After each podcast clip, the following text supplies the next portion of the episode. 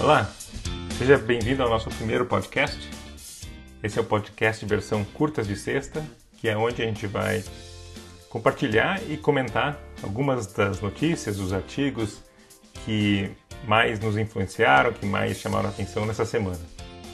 Essa aqui é uma semana de coronavírus, onde muitos de vocês estão em casa, trabalhando em quarentena, né?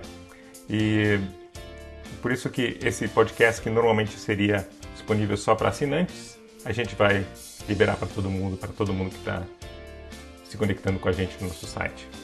Beleza?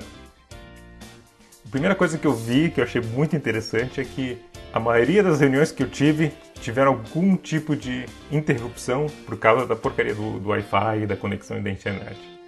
E aqui em casa também tem sido um baita um problema. E eu achei um artigo muito interessante sobre como melhorar a conexão do Wi-Fi, tá? A recomendação do cara, em, em, termos muito básicos, e tu pode dar uma pesquisada depois, é usar um controller e um gateway. O que eu fiz que melhorou bastante, na verdade, foi simplesmente ligar um cabo no meu modem e colocar, conectar esse cabo direto no meu computador. Tá? Isso já faz uma diferença muito grande. Cabo de rede dentro do computador, tu acaba com muita flutuação e melhora muito a tua internet e principalmente o que é o mais importante para uma ligação né, de vídeo, quando a gente está trabalhando, é, é mais estável. Vira uma conexão muito mais estável e muito melhor.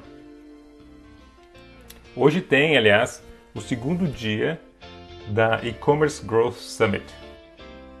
Ontem eu participei um pouco das palestras, teve algumas palestras muito legais, uns caras falando muito sobre uh, como né, se defender nesse, nesse, tempo de crise e também, uh, quem sabe, algumas oportunidades que tu pode ter, né? Falando muito sobre se conectar com os clientes, tentar ajudar, né? Eh, esse é um, um tempo onde as pessoas vão realmente buscar essa solidariedade, não só das pessoas, mas também das marcas com quem elas se relacionam. Então é um tempo interessante onde a, a, a sobrevivência da tua marca pode estar relacionada com quão bem ou mal tu está se relacionando com os teus clientes, certo? Hoje é o último dia dessa conferência Dá uma busca no Google que tu vai achar E-Commerce Growth Summit, S-U-M-M-I-T, que tu vai achar, é, é grátis tá? e é online. E tem um outro evento interessante de growth que é Growth in Turbulent Times, que vai acontecer hoje também, é, mais tarde, e é um evento que quem está gerenciando é o Brian Balfour, que é ex-diretor de growth do HubSpot e ele tem aquela escola de growth hacking chamada Reforge nos Estados Unidos, certo? Então dá uma pesquisada, Growth in Turbulent Times. Vão ter várias palestras interessantes, pelo que eu vi, sobre justamente né, esse momento que a gente está vivendo aí de coronavírus e quarentenas e, obviamente, a recessão que está por vir com base nisso, né? Tudo isso está transformando muito do que a gente está trabalhando de marketing e é importante a gente estar tá atualizado, tá? E evento virtual grátis é o que mais vai ter, eu acho é uma boa alternativa e uma boa ideia que as pessoas estão fazendo. Não sei se tu já usou User Journey Maps ou User Flows, tá? Então, o que são essas coisas? Na verdade, normalmente gerentes de produtos realmente usam isso bastante para tentar mapear qual é a jornada do cliente, né? Como que o cliente chega no teu site, no teu aplicativo, se conecta com a tua marca e quais são os pontos de satisfação, né, de ganho e de, e de dor, de perda, né, de que ele realmente tem problemas, né? Então, tem duas maneiras de fazer isso. O User Journey Map é, na verdade, mais simplificado no sentido de que ele não tenta ver cada né, cada link que a pessoa pode clicar e tudo que ele pode fazer é mais uma maneira de dizer assim, ah, o cliente chega no meu site e aqui ele tem uma experiência de ele se, se cadastra e aqui ele não entende muito bem como funciona e tudo isso, sabe? Então, tipo, com, fazer muito com post-its em grupos para tentar identificar quais são os problemas na jornada do consumidor. E o Journey Flow, ou User Flow, é quando tu realmente tenta mapear o teu aplicativo, o teu sistema inteirinho, ou tua, pode ser offline também, né? A cada ponto, quais são as possibilidades que o cliente pode usar? Ele pode ir para aqui, ele pode clicar para lá, voltar, e tudo isso tu mapeia num mapa gigante, tá? Que daí tu não vai conseguir fazer por post-it, é melhor usar uma ferramenta para conseguir entender o flow, né? Se tu acabou de chegar ou se está fazendo isso pela primeira vez, usa o User Journey Maps. Dá uma olhada em como se faz na internet. E se tu está mais avançado na empresa e tu quer descobrir pequenos gargalos e ir a fundo em muitas coisas, tu usa o User Flows. São ferramentas muito interessantes de design thinking, tá? Que podem ajudar em growth hacking pra caramba. Eu li um outro artigo interessante sobre o consumo de mídia e propaganda em tempos de corona, né? Vi que o que eles estão dizendo basicamente é que tem mais consumidor online, ou seja, as pessoas né, estão na internet por mais tempo em casa e sem ter que fazer, e tem muito tempo para ficar em casa para fazer pesquisa na internet, ficar no Facebook ou Netflix e tudo isso, mas as marcas, as empresas estão, a, a princípio, né, de acordo com a pequena pesquisa que eles fizeram, comprando menos anúncios. Claro, porque as pessoas estão se defendendo, né, tentando uh, não gastar o dinheiro que elas têm. Então, mas se tu tem dinheiro para investir, pode ser uma boa oportunidade aqui, né? De se conectar com as pessoas. Não digo oportunidade no sentido, né, vamos se beneficiar dessa situação, mas de repente, se tu tá com dinheiro, tu pode gerar realmente crescimento em um, uma época dessas, que é interessante.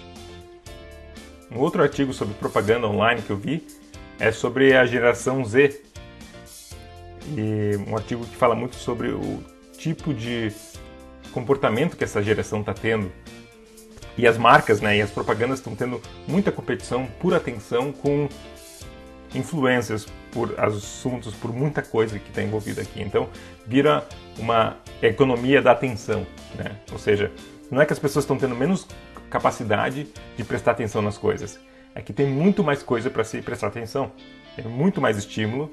Então, o que acontece é que as pessoas têm que tomar decisões e a tua marca, tu está competindo, por exemplo, com outra loja de pneu, mas a tua marca também está competindo com o Netflix, com o Facebook, com, enfim, tudo que está ao redor das pessoas nesse ambiente online, certo? Então vira uma guerra de atenção e propaganda nesse ambiente sofre, certo? Porque se a propaganda não for muito engajadora, outros conteúdos que são muito melhores e mais engajadores eles acabam ganhando, certo?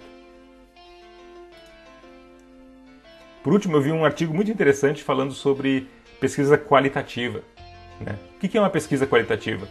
É quando tu pergunta o porquê das coisas. Né?